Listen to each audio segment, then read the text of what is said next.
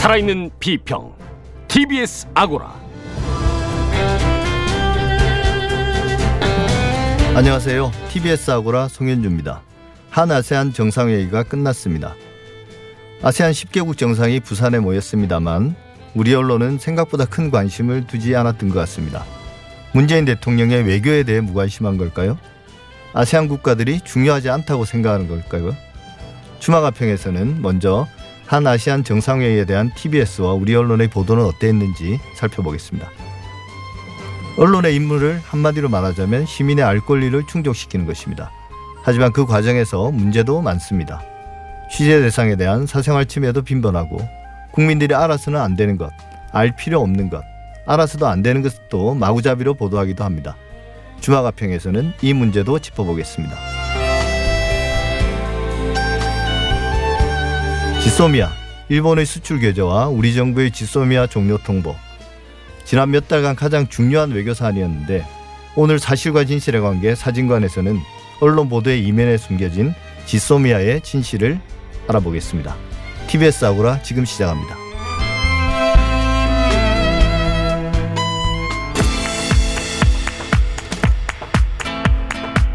달리는 TBS에 꼭 필요한 평을 더합니다. 주마 가평.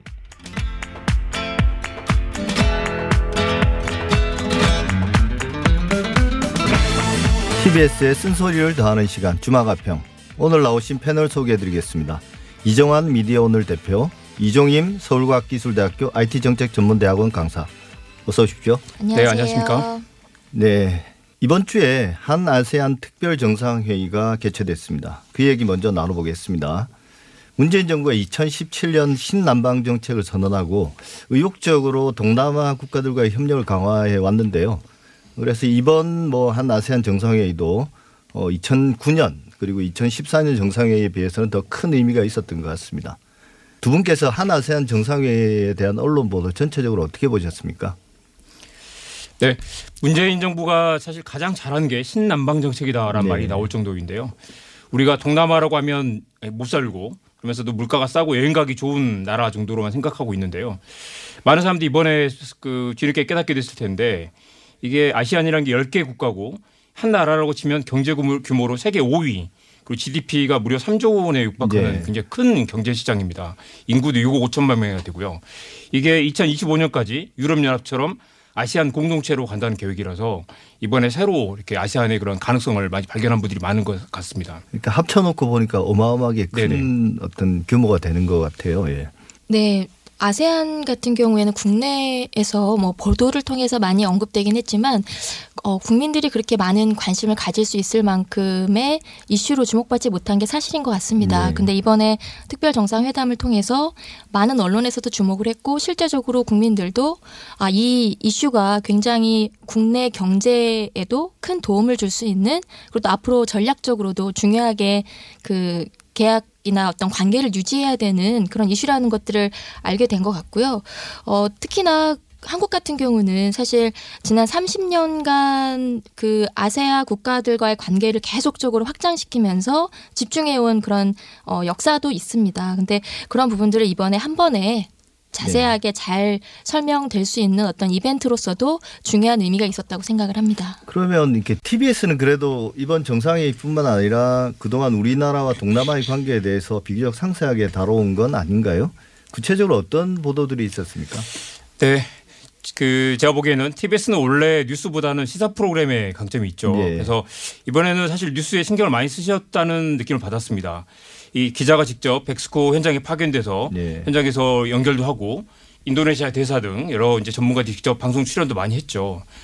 이 물량 면에서는 굉장히 많았지만 제가 아쉬웠던 건 이 아세안의 발견이라는 측면에서 음. 이 문화적 차이를 짚어본다거나 이 경제적 가능성을 짚어보는 네. 좀 이렇게 새로운 insi-, insight를 안겨주는 그런 그 보도가 좀 있었으면 좋았을 것 같은데요. 아시다시피 아세안은 세계에서 가장 성장 속도가 빠른 곳이고 가장 또 젊은 나라고 성장률이 지난해 기준 5% 넘는 굉장히 네. 가능성이 많은 곳인데 그런 기회들이 적- 이 보도에서 제대로 다가오지 않았다는 느낌이 들었습니다. 아세안 공동체의 출범이 한국에 미치는 영향이라든가 우리가 그동안 아세안에 가졌던 편견과 오해를 깨뜨릴 수 있는 새로운 정보를 담은 그런 기획들이 많았으면 좋겠다는 아쉬움이 있고요. 특히 국제 이슈를 전문적으로 다루는 이브닝 쇼에서 이런 부분을 담았으면 좋았을 것 같다는 생각이 드는데요.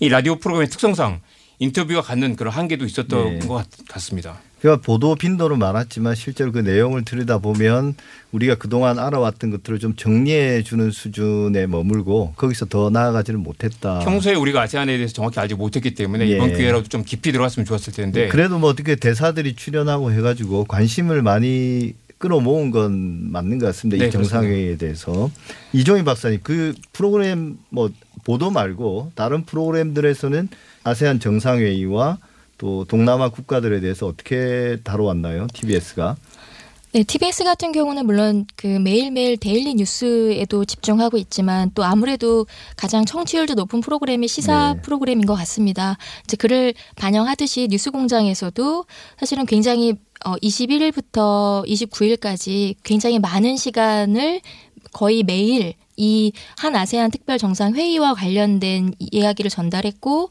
또 뭐 대사 와 연- 전화 연결이라든지 관련된 연구원을 전화로 연결하거나 출연을 해서 이 네. 이슈와 관련된 논의를 진행한 것은 사실은 어 굉장히 좀 괜찮은 기획이었다라는 네. 생각이 드는데 여전히 이 이슈와 관련해서는 좀 어떤 복합적인 분석이라고 해야 될까요? 좀 심층적인 네. 분석이라기보다는 사실은 단선적인 어떤 그 전달밖에 되지 못했다는 아쉬움이 있는 것 같아요. 어, 앞에서도 대표님께서도 얘기해 주셨지만 아세안 지역에 대해서 가지고 있는 어떤 선형적인 단편적인 이슈들이 많고 실제로 방송사나 언론사에서도 좀 더 깊이 있는 전달하기 위해서는 그 전부터 준비를 한다든지 또 부산 현장에서의 어떤 이슈들을 누구와 인터뷰를 하고 어떤 이야기를 전달할 것인지에 대해서도 조금 더 사전에 네. 어, 많은 준비를 했었어야 됐는데 실질적으로는 그 현장에 참여했던 뭐 아세안 국가의 대사라든지 연구원의 어떤 전화 연결이나 출연만으로는 이 한 아세안 특별 정상회담이 가지고 있는 부분이나 또 지금 문재인 정부가 여러 가지 다양한 외교 정책의 실험 또 도전이라는 것들을 앞으로 장기적으로는 또 어떻게 할 수 있을 것인지에 대한 조금 깊이 있는 분석이 있었다라면 좋았지 않았을까라는 생각이 들어요. 그래서 앞으로도 TBS가 조금은 더 외교 이슈든 뭐 국내 이슈든 조금 더 기자분들이 더 적극적으로 참여해서 좀 심층적으로 보도하고 분석할 수 있는 기획들이 앞으로는 조금 더 많아지면 좋지 않을까 이렇게 생각합니다. 네, 우리 언론들이 보통 이런 큰 이벤트가 있고 나면 그걸로 끝이 나버리는데 네. 좀 후속 보도 같은 걸 통해서 좀 더 깊이 있게 분석하는 그런 프로그램들이 필요하지 않을까. TBS도 그런 점을 좀 유념했으면 좋겠습니다. 근데 이정환 대표님 그동안 우리 언론들의 관심은 주로 이제 주변 사대국 이쪽 외교에만 치중된 것 같은데요. 그렇습니다. 물론 이제 이게 남북 관계라든지 북핵 문제 때문에 어쩔 수 없는 그런 부분도 있다고 치지만 지금 이제 우리나라와 아세안의 관계 아까 말씀하신 것처럼 그 어, 인구나 혹은 시장 규모를 볼 때 그 정도로 무시할 수준은 아니지 않습니까? 그렇습니다. 일단 내수 시장이 엄청나고요. 예. 이 아세안만 잘 잡아도 엄청난 성장의 기회를 만들 수 있을 것이다라는 전망이 나오고 있습니다. 다행히 문재인 정부가 공을 들인 덕분에 그리고 한류의 영향도 있고요. 한국에 대한 이미지가 굉장히 좋습니다. 앞으로 이 시장이 굉장히 성장할 것으로 보이는데요. 며칠 전 25일에 인도네시아와 포괄적 경제 동반자 협정 세파라는 걸 협- 체결을 했습니다. 이게 굉장히 엄청난 사건이라는 평가도 많은데 실제로 언론 보도는 많지 않았죠. 그래서 인도네시아만 해도 세계 4위 인구 규모고 경제 규모가 아세안의 전체 40%를 차지할 정도로 굉장히 큰 시장입니다. 실제로 교육 규모도 중국에 의해서 2위에 네. 이루고요. 그런데 이게 아세안에 대한 그런 여전히 오해와 편견이 좀 많이 있는 것 같습니다. 그래서 이 실제로 의미 부여가 제대로 안 되고 있고요. 한국이 미중 일러의 이 강대국 사이에 있다 보니까 이런 변화에 대해서 더 둔감한 측면도 있는 것 같습니다. 여전히 아세안을 단순히 노동력 시장이나 수출 기지로 보는 그런 시각도 많이 있는 것 같고요. 예. 우리 국민들도 사실 아까 말씀하신 것처럼 그 아세안 국가들 우리가 아세안 국가라는 말보다는 사실은 동남아라고 더 많이 네. 부르죠. 네. 이런 국가들을 뭐 관광지로만 경험하고 중요한 외교적 파트너 특히 경제 협력의 대상으로는 그동안 잘 보지 못했던 것 같은데요. 이런 우리 국민들이 가지고 있는 아세안에 대한 편견 이런 것들이 어떤 게 있을 수 있을까요?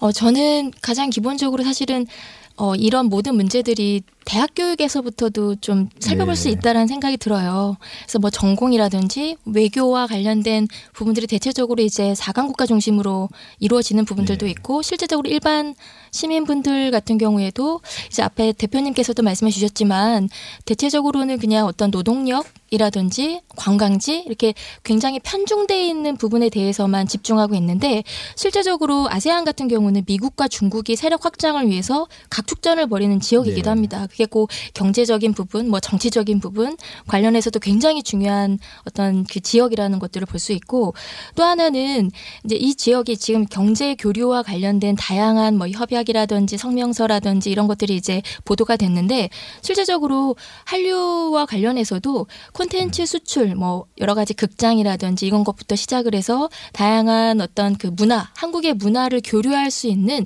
중요한 어떤 미래의 어, 경제 수출 지역으로서도 중요한 의미가 있는데 국내에서는 여전히 어떤 되게 편중된 어떤 스테레오타입화된 이슈에 대해서만 아세안 지역을 그 고려하고 있다라는 부분은 장기적으로는 좀 바- 계속적으로 뭐 교육이든 경제적인 교류든 계속적으로 바뀔 수 있는 노력들이 이어져야 될 것 같고 실질적으로 문재인 정부가 지금 이런 그 아세안 그 정상 협력이라는 것들을 천명했다라는 부분을 통해서도 장기적으로는 굉장히 기대해 볼 만한 부분이라고 생각을 합니다.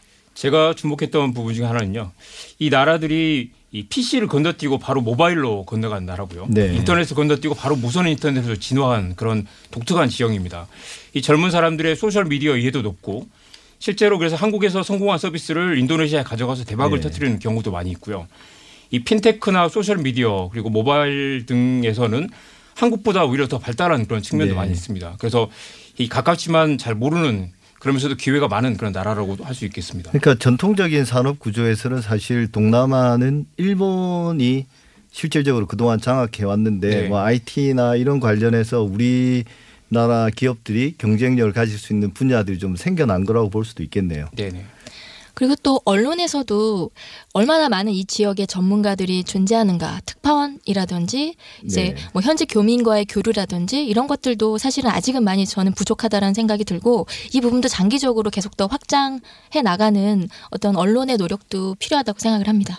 지난주에 이제 우리 언론들의 국제 문제 보도와 외신 의존에 관해서 또 문제들 이야기했는데 마지막으로 이정환 대표님 네. 국익이란 관점에서 아세안 국가들에 대한 보도들을 할 때 좀 빠뜨리지 말아야 될 부분이 어떤 게 있을까요? 네, 여전히 한국 사회에 있는 이런 미국 중심의 세계관에서 벗어나려는 그런 노력들을 언론이 네. 좀 선도적으로 뭐 아이디어를 제안해야 될 것 같고요. 단순히 국익이라는 관점보다는 이 한국 사회와 그리고 공동체 전체 이익이라는 관점에서 접근할 필요가 있을 것 같습니다. 그리고 패러다임의 변화라는 차원에서 이 발상의 전환도 필요할 것 같고요. 가뜩이나 최근 미국, 중국, 일본 등의 지정학적 충돌이 본격화하고 네. 있고 한반도 평화 정착을 두고 이해관계 엇갈리는 시점에서 이 세계 시민의 관점 그리고 국제 정세를 보는 이 큰 시야를 제공할 필요가 있다고 생각합니다. 문재인 정부의 신남방 정책이 성공해서 이 한국이 동남아시아와 동북아시아를 잇는 허브 국가로 자리 잡는다면 이 국제 정치 경제에서 굉장히 새로운 질서를 한국이 주도할 수도 있겠죠. 그 사강 외교 안에서는 사실 별로 틈새가 없는 것 같아요. 네네. 우리나라가 어떻게 문신의 폭도 대단히 좁고, 근데 아마 이런 아세안 국가나 뭐 남미 이런 국가들과의 어떤 뭐 안보나 혹은 특히 경제 외교를 통해서 뭔가 새로운 어떤 동력들을 얻을 수 있을 것 같습니다. TBS 아고라 주마가평 여기서 첫 번째 주제는 마무리하고요. 다음 이야기로 넘어가겠습니다. 살아있는 비평 TBS 아고라는 청취자 여러분들의 생생한 의견으로 만들어집니다. TBS 앱이나 50원의 유료 문자 샵의 0951번 카카오톡을 통해 평소 TBS 라디오를 들으면서 꼭 하고 싶으셨던 말을 아낌없이 보내주세요. 주마가평 이정환 미디어오늘 대표 이종임 서울과학기술대학교 IT정책전문대학원 강사 두 분과 이야기 나누고 있습니다. 사람의 호기심이 참 끝이 없죠. 모든 거 다 알고 싶은데요. 근데 알아야 되는 것과 알아도 되는 것, 몰라야 할 것, 알려고 해서도 안 되는 것 이런 게 있지 않겠습니까? 관련해서 먼저 이야기 나눠보고 싶은 것은 그 최근 젊은 여가수가 극단적인 선택을 했습니다. 어, 그 이유야 뭐 복합적이겠지만 결국 가장 은밀한 사생활이 언론을 통해서 가감 없이 여과 없이 드러난 것에서 비극이 시작된 게 아닌가. 어, 이, 이 현상에 대해서 이 사건에 대해서 어떻게 생각하십니까? 구하라 씨 같은 경우는 데이트 폭력의 피해자인데요. 그 과정에서 이 선정적인 보도와 인신 공격, 비난이 계속됐습니다. 이 악플이 문제라고도 할 수 있지만 이 언론의 선정적인 보도가 문제였고요. 이게 중요한 이슈라서 기사를 쓰는 게 아니라 기사가 쏟아지면서 오히려 이슈를 키우고 그러면서 계속 관심이 네. 늘어나니까 트래픽이 나오고 광고 매출이 늘어나니까 경쟁적으로 기사를 더 쏟아내면서 더욱더 선정적으로 비틀어서 기사를 쓰고 연예인을 난도질하는 그 악순환이 계속됐습니다. 이 문제는 이 공인이라는 개념도 잘못 이해되고 있는 것 같은데요. 이 사회 정의와 공익을 실현하고 도덕적이고 정당한 공적 활동으로 국민의 기감이 되어야 되는 존재가 공인이라고 한다면 이 구하라 씨나 과거 최진리 씨 같은 경우는 연예인이고 유명인이지만 공인이라고 할 수는 없죠.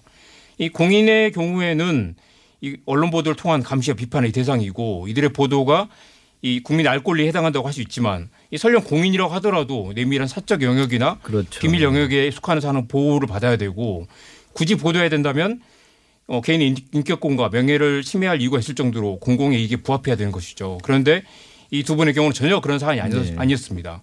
언론의 사생활 침해와 인권 침해 그리고 연, 여성 연예인에 대한 이 관음증적이고 폭력적인 보도 이게 반복되는 문제인데 이 정말 근본적인 변화가 필요하다고 생각됩니다. 그러니까 연예인이 공인이라 하더라도 공인의 공적 활동은 보도해도 되지만 그런 은밀한 사생활 같은 경우는 철저하게 보호해 줘야 되는데 그걸 계속 뉴스를 만들어내서 일종의 이제 언론 입장에서는 큰 재미를 보는 거겠지만 그 당사자 입장에서는 정말 지옥의 연속이었을 거란 생각이 듭니다. 그 이종인 박사님, 네. 과거에는 그래도 이런 연예인들의 사생활 관련된 보도들이 뭐 황색 잡지, 뭐 대표적으로 뭐 썬데이 서울 같은 그런 네. 매체들에서나 주로 보도됐지만 어 지금은 뭐 인터넷에 연예 전문 매체도 넘쳐나고 종편이나 뭐 민영 방송은 말할 것도 없고 심지어 공영 방송까지 연예인들의 그 사생활을 알려주는 전문 프로그램이 있을 정도 아닙니까? 네. 이게 좀 정상적이라고 보십니까? 아, 네. 그 사실 한국 사회에서는 되게 오랜 동안 미디어라는 것이 이제 대중화되면서부터 연예인에 대한 보도가 굉장히 오랜 시간 이어져 왔습니다. 그래서 거기에 대한 여러 가지 문제에 대한 지적도 있었고 근데 이제 최근에 더 큰 문제는 앞에서도 언급을 해주셨지만 사실 SNS 시대에 뭐 채널도 너무나 많고 또 인터넷 을 통해서도 정보를 소비할 수 있는 상황이기 때문에 가장 많은 클릭 수나 또 시청률에 그 어떤 대중을 끌어들일 수 있는 소재 중에 하나가 사실은 유명 연예인인 것 같습니다. 네. 그리고 그들의 성공 사례보다는 그들의 어두운 면이나 실패 혹은 어- 굉장히 사적인 관계와 관련된 보도에 많은 언론이나 채널들이 집중하게 되면서 이제 재미를 보려고 하는 거죠, 네. 사실은. 근데 그것에 대한 어떤 기존의 어, 보도하지 말아야 될 매뉴얼에 대한 고려가 너무 없었던 것 같아요. 네. 특히 또 하나는 한국에서 특히 여성 연예인에 대한 어떤 스티레오타입이 너무나 명확한 것 같습니다. 그리고 이제 이러한 자유롭게 자신의 사생활을 누릴 수 없이 만드는 기준을 명확하게 짓는 데에는 언론의 이런 경쟁적인 네. 보도, 어, 어떤 굉장히 제한된 틀 안에서만 여성 연예인이 활동하고 사생활을 유지해야 된다라는 어떤 제한된 틀을 만드는 데 있어서는 이런 경쟁적인 언론의 무분별한 보도, 경쟁 같은 경우들도 크게 영향을 미친 거란 생각이 들고 앞으로는 이런 부분들이 조금은 좀 어, 변화됐으면 하는 바램도 좀 해봅니다. 예, 이게 닭이 먼저냐 달걀이 먼저냐의 문제일 수도 있겠는데 또 이제 수용자들이 그걸 원하니까 언론이 네. 그걸 또 보도하는 문제도 있는 것 같고 최근에 이제 그 구하라 씨 재판을 담당했던 판사가 굳이 그 동영상을 봐야 되겠다고 해서 보고 판결문에도 어떤 그런 내용들을 담아서 어 그 판사가 비난을 받기도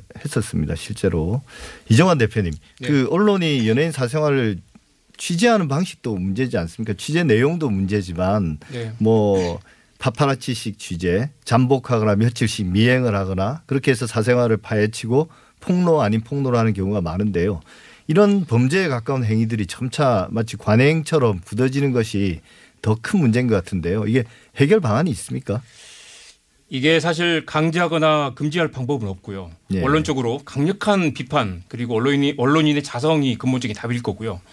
이 다만 명백하게 악의적이거나 차별적인 보도의 경우는 언론사라도 강력하게 처벌하는 그런 전례를 만들 네. 필요가 있을 것 같습니다. 그리고 시스템으로 접근을 하자면 이게 오래된 논쟁이지만 이 포털에서 인기 검색어 리스트를 없애야 한다라는 주장도 있고요. 예. 이 최근 다음은 연예 기사에서 댓글 아예 없애는 그런 조치를 취하기로 그것도 좀 했습니다. 효과는 있긴 있는 것 같습니다. 그렇습니다. 제가 보기에는. 사실 공론장이 워낙 망가져 있기 때문에 그런 극단적인 예. 조치가 나오는 걸 텐데요. 이 현안이 발생했을 때 기사를 검색하면 첫 페이지에 이 검색 결과가 떴을 때 엄청난 방문자를 받을 수 있기 때문에 이런 abusing 기사가 쏟아지는 예. 건데요. 이 비슷비슷한 베껴쓰기 기사를 노출 안 시키거나 아니면 다른 기사 밑에 clustering 방식으로 묶어서 한 번 더 클릭해 볼 수 있도록 그래서 이 너무 선정적이거나 반복된 기사를 어느 정도 이 노출을 이 금지하는 방안으로 이렇게 시스템적으로 해결하는 그런 방안들도 논의를 해볼 수 있을 것 같습니다. 예. 이런 스토킹에 가까운 취재 방식 이건 연예인에만 한정된 것도 아니고요. 최근 뉴스 공장에서 그 조국 교수의 이웃들 그 주민들이 인터뷰한 게 사람들에게 화제가 됐었는데요. 이 문제를 좀 지적하기 전에 먼저 관련 방송 내용부터 들어보겠습니다. 8월 말경부터 기자들이 그 앞으로 오기 시작했겠죠? 네네 그렇습니다. 8월 말쯤부터 예. 어, 명백하게 딱 우리 주민 아닌 분들이 네. 저희 동네에 나타나기 시작했는데 뭐 아파트 밖에 계신 게 아니라 아파트 안으로 들어오셔서 뭐 공용 공간인 공원 벤치 같은데 그런데 이제 누워 계시고 거기서 식사도 시켜 드시고 음. 커피도 드시고 이런 모습들이 8월 달부터 굉장히 많이 보였어요. 예를 들어서 야 이런 행동 행위까지는 도저히 참을 수 없다. 뭐가 있습니까? 일단 근데 아무 상관도 없는 주민들 차량을 이제 들여다보고 차량 사진을 찍고 어. 그리고 주민들 사진을 찍어요. 왜냐하면 계속해서 카메라를 저희 아파트 단지 안쪽으로 들이대고 있어요. 어. 소상권 침해이기도 한데요. 그죠? 그렇죠. 원치 않는데 계속해서 촬영당하고 있다. 누가 지켜보고 있다는 거는 굉장히 사람 불안하게 하는 거잖아요. 그런 점들이 너무나 스트레스 받고 싫죠. 쓰레기장에 이분들이 숨어 계세요. 쓰레기장에 왜 숨어 있습니까? 네네. 심지어 음식 쓰레기장, 어, 뭐 재활용 쓰레기장 이런 데 앉아서 예. 노트북하고 핸드폰 보고 예. 이제 기자들 인상착의 여기 동네 사람 다 알아요. 그런데 그런 분들이 밤에 쓰레기 버리러 갔는데 웬 남자분이 거기 앉아서 폰 보고 노트북 하고 있다고 생각을 해보세요. 어. 깜짝 놀라게. 깜짝 놀랐고요. 그러니까 일상 전체가 불편하고 그게 하루 이틀도 아니고 네. 본질적으로는 그 24시간 진을 치고 기다리는 이른바 뻗치기라고 하죠. 쓰레기통까지 뒤져가면서 그런 취재 경쟁을 벌인다고 하는데 이 실태가 얼마나 심각한가요?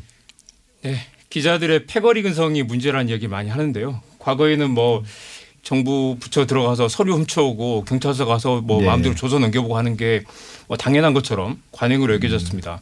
그렇지만 이제 기자라서 허용이 되고 언론이라서 용서되는 그런 시대가 아니고요. 언론 보도도 뭐 철저하게 처벌을 받거나 기자들이 취재 과정에서 겪는 문제로 실제 법적 처벌을 받는 경우도 많이 있습니다.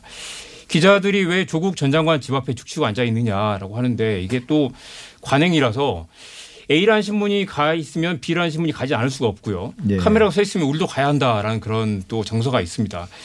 이 어느 나라나 yellow paper도 있고 가십 기사를 쓰는 매체가 있지만 한국은 특히 포털 중심의 뉴스 소비가 압도적인 독특한 플랫폼 환경이라서 모든 언론이 다른 언론이 뭘 보도하면 똑같이 따라가는 문제 그리고 선정성 경쟁에 매몰되는 그 효과가 좀 강한 그런 측면도 있는 것 같습니다. 근데 이렇게 비정상적이고 무리한 방법으로 취재를 해서 뭐 네. 제대로 된 게 나오긴 하나요?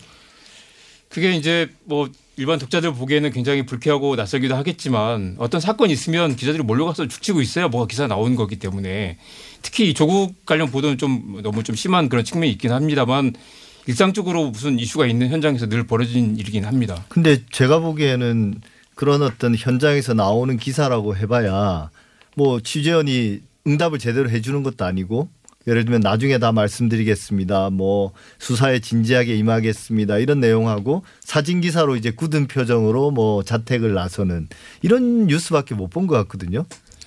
그렇지만 회사에서 탐사 보도나 심층 취재를 하는 네. 부서가 있고 또 주니어 기자들은 늘 그런 사건 현장에서 뻗치기를 하고 있다가 어쩌다가 우연히 뭐 중요한 네. 멘트가 나오기도 하니까요. 그 일상적으로 네. 그런 중요한 사건 현장에는 그런 뻗치기하는 기자들이 늘 따라다닌다고 생각하시면 될것그 같습니다. 뭐그 다만 현장에서의 취재 윤리 같은 것들이 안 지켜지기 때문에 문제겠죠. 예, 예. 어, 그런데 이제 우리가 이런 어떤 보도를 통해서 결국 문제가 되는 게 사생활 침해고 또 이제 알려져서는 안 되는 그런 내용들. 공익에 관련된 중요한 정보인데 어, 알려져서는 안 되는 그런 것들 없죠. 그런 건 알려져야죠. 근데 이제 우리가 알려져서는 안 되는 정보들이 경계가 참 미묘하긴 한데 어, 뭐 국가 비밀이나 이런 네. 것들이 알려져서 언론이 무분별하게 보도해서 문제가 되는 경우도 있지 않나요? 여러 가지 좀 생각이 많이 드는데요.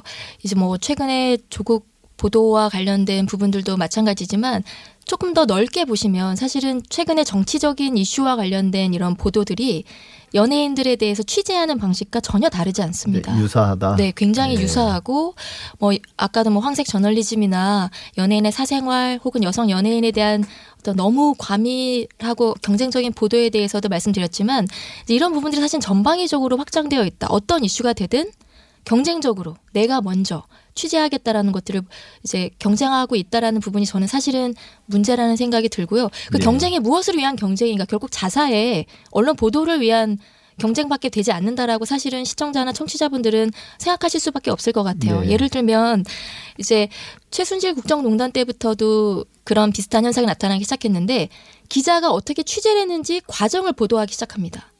네. 내가 언제부터 기다렸고 그 현장에 누가 있었고 이런 것들을 마치 어떤 실시간 보도를 하는 것처럼 기자가 어떤 상황에서 어디까지 보도를 하는가. 그래서 마치 기자의 다큐멘터리를 보는 것과 같은 그 방식으로 메이킹 필름 같은 네. 거네요. 예. 그래서 왜 이런 것들이 이루어질 수밖에 없는가라는 부분인데 이게 여성 연예인 혹은 뭐 유명 연예인의 사생활 보도와 마찬가지로 정치 영역에서도 비슷하게 나타나고 있다라는 네. 생각이 들어요. 그리고 이제 물론 이제 앞에서 기자분들의 어려움 이라는 것들이 물론 있겠지만 그 뻗치기라는 것들을 통해서 보여지는 부분은 그냥 어떤 이웃 주민 누가 네. 들어갔다 나왔는지 이웃 주민을 인터뷰한다든지 어떤 그 경비원 분을 인터뷰한다든지 아니면 먼 발치에서 그냥 뒷모습만 촬영한 사진을 보낸다든지 사실은 그런 부분들이 어떠한 그 뉴스의 정확한 정보 전달에 도움이 되는 소스인가라는 것들을 한 번쯤은 이제 고민해 봐야 되지 않을까 네. 싶고 물론 이제 모바일 중심의 정보 소비가 이루어지는 지금의 사회에서 어, 어뷰징이 되게 중요하고 또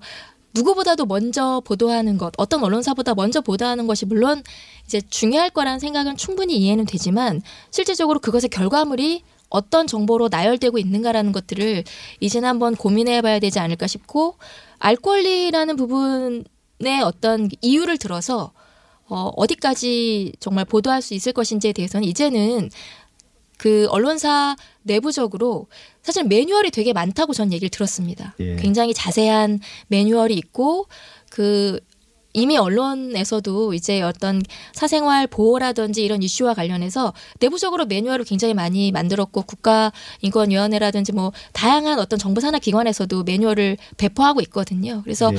그런 부분들을 이제는 좀 데스크라든지 현장 취재 기자분들도 조금은 고려를 해서 취재하는 방식들이 좀 어, 이루어져야 되지 않을까라는 생각도 좀 듭니다. 그래서 이제 이제 과거의 언론 비판이 최종적인 생산물인 그 기사에 대한 비판이었다면 최근에는 취재 방식에 대한 비판으로 오히려 더 집중되어 있는 것 같기도 합니다.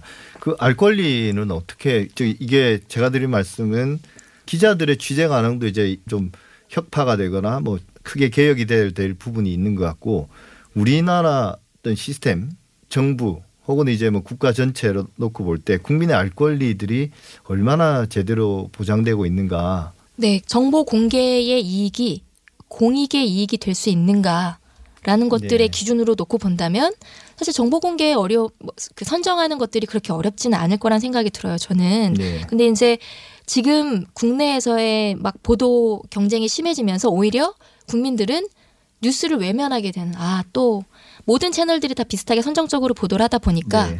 어디까지 카메라가 더 들어갈 수 있는가 기자가 어디까지 취재를 하러 떠났는가 마치 여정을 보여주는 것처럼 경쟁을 하는데 사실 그런 부분들은 시청자나 청취자분들 같은 경우에는 매뉴얼이 생겼거든요. 어떤 언론사를 신뢰할 것인지 네. 내가 어떤 기사를 신뢰할 것인지 이런 것들이 있기 때문에 물론 뭐 악플 얘기도 나왔고 어떤 어비징수라는 어떤 부분을 고려했을 때 이제 기자분들이 기사를 쓸때 고려하게 되는 부분들이 있긴 하겠지만 결론적으로는 기자의 직업을 어떤 비하하는 용어가 나올 만큼의 상황에 이르렀다라는 것들을 네. 고려해 볼 때 알 권리, 정보 공개라는 것은 결국에는 공익의 이익이 되는가 기자로서의 네. 어떤 저널리즘적인 원칙을 수행하고 있는가라는 것들 고려해 본다면 이제 저희가 이제 여기서 법적인 뭐 논의를 하기보다는 어떤 그 상식적으로 어, 규정되는 부분들은 분명히 존재한다라고 저는 생각을 합니다. 예. 기자가 지켜야 될 어떤 알 권리와 누가 무엇을 어떻게 알아야 하는가 이 문제에 대한 답을 기자 스스로 알고 있고 실제 취재와 보도에서 그 부분을 지킨다면 아까 말씀하신 것처럼 무너지는 공론장을 조금 회복하고 뉴스 생태계 자체를 조금 더 건강하게 만들 수 있지 않을까. 물론 우리가 고쳐야 될 부분은 뭐 정부의 비밀주의도 고쳐야 되고 포털을 통한 뉴스 유통 시스템도 고쳐야 되겠지만 가장 먼저는 언론이 바뀌는 게 필요하지 않을까 그런 말씀이었던 것 같습니다. 주목합평은 여기서 마무리하겠습니다. 이정환 미디어 오늘 대표, 이종임 서울과학기술대학교 IT정책전문대학원 강사 두 분 수고 많으셨습니다. 감사합니다. 고맙습니다. 감사합니다. 네.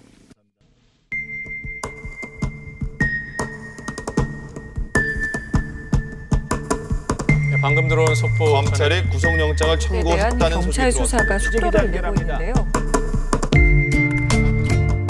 사실과 진실의 관계 사진관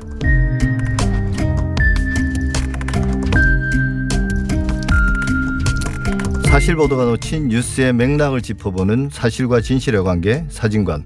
오늘은 국회 내 외교안보통이신 김종대 정의당 의원과 지소미아에 대해 말씀 나눠보겠습니다. 어서 오십시오. 네, 안녕하세요. 예. 이번 한 주 지소미아 파동 뭐 정확하게는 한일 정부 간 진실 게임이라고 부르는 게 더 정확할 것 같은데요. 네.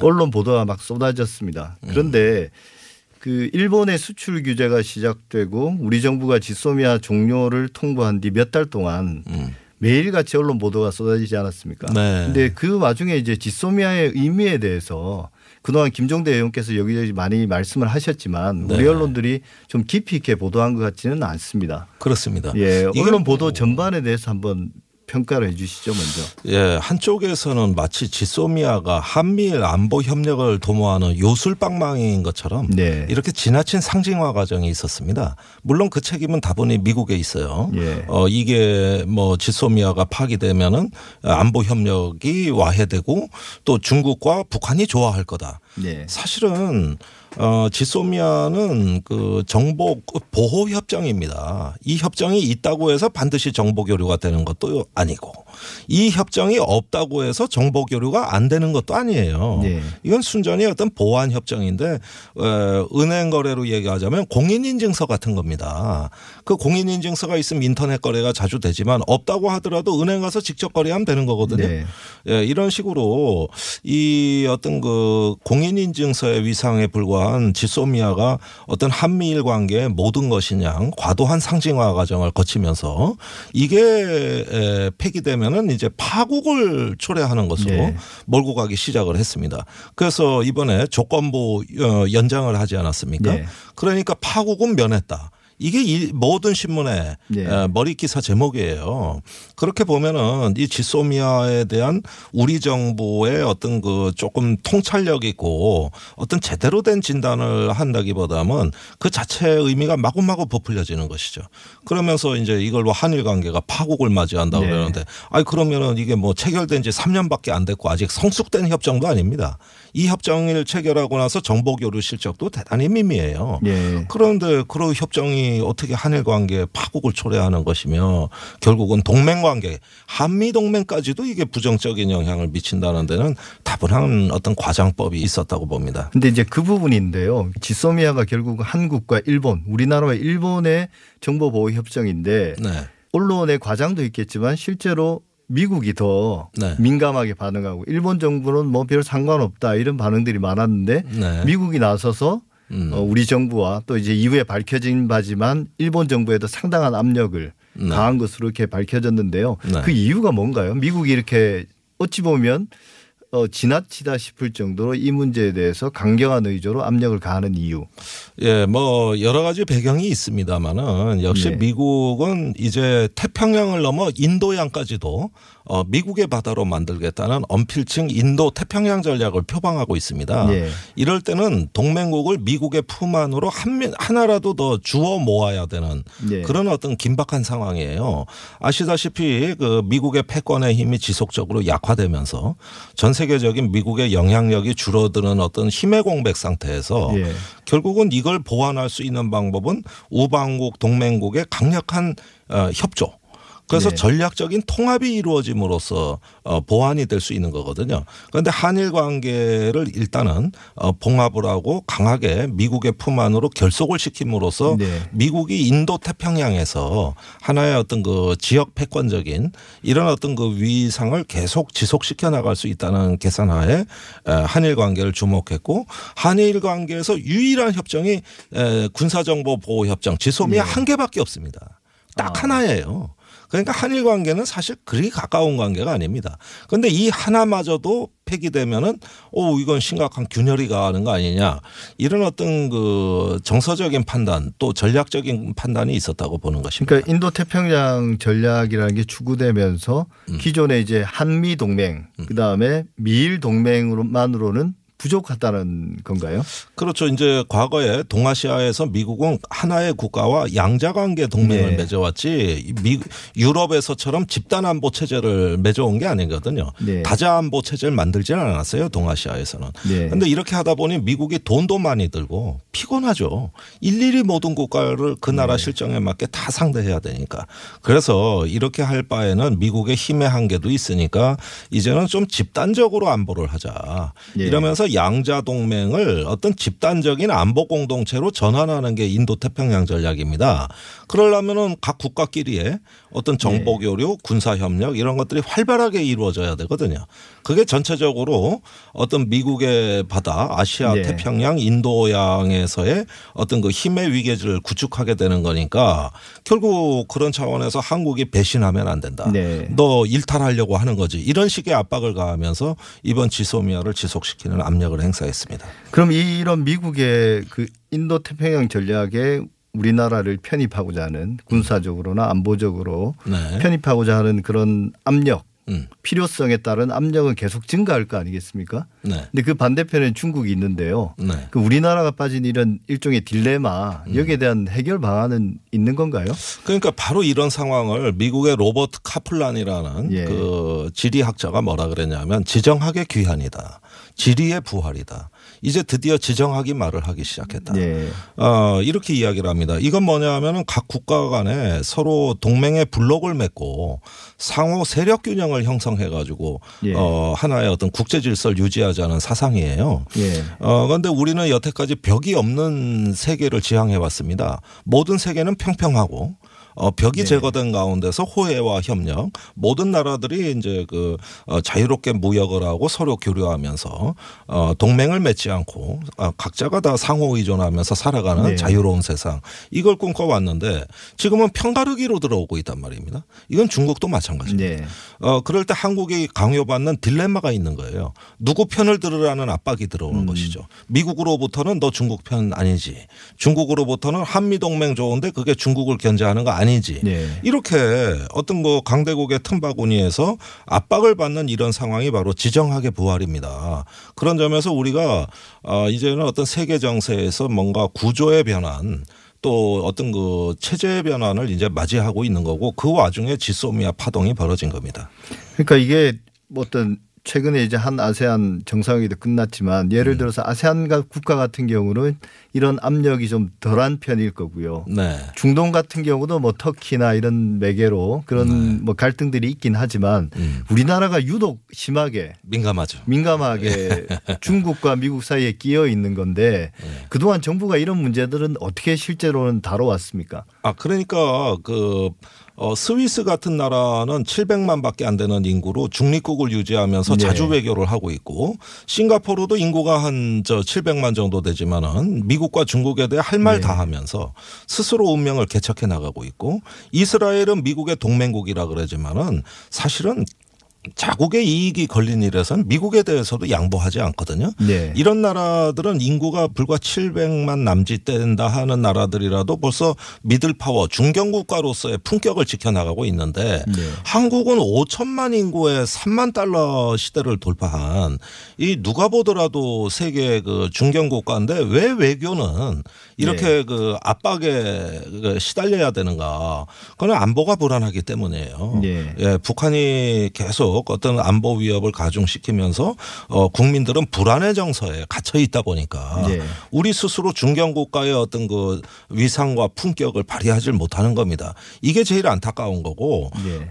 강대국이 눈만 한번 불하려도 거의 기절해버리는 이런 약소국의 비루, 비루한 신세를 우리가 오랫동안 겪어왔을 때 그 트라우마가 누적된 겁니다. 예. 그렇다면 이제는 달라야 한다. 이제는 우리도 스스로 주변 정세를 주도하면서 운명을 개척할 수 있는 중견 국가가 돼야 될 거 아니냐. 예. 이런 답답함이 있는 거예요. 그렇죠. 그게 예. 이번에 지소미아 폐기에 있어서 정부의 결정에 환호하는 국민들의 지지였다고 저는 보고 있습니다. 예. 그 딜레마 상황에서 아마 국민들의 생각은 좀 그런 게 지배적인 것 같습니다. 미국 과 중국 사이에 끼어 있는 것도 맞고 음. 그다음에 양쪽으로 이제 어느 편을 조금이라도 편을 들면 어떤 식으로든지 보복이 들어올 건 맞다. 네. 우리가 사드 배치 과정에서 그런 것들을 겪었지 않습니까? 아주 아프게 겪었어요. 예, 예. 근데 아마 국민들 생각은 중국의 압력은 그래도 좀 버틸만 하지만 미국의 압력은 버티기 힘들지 음. 겁나죠. 않느냐. 겁나는 예. 겁니다. 그건 공포입니다. 뭐 주한미군 오늘날 빼간다.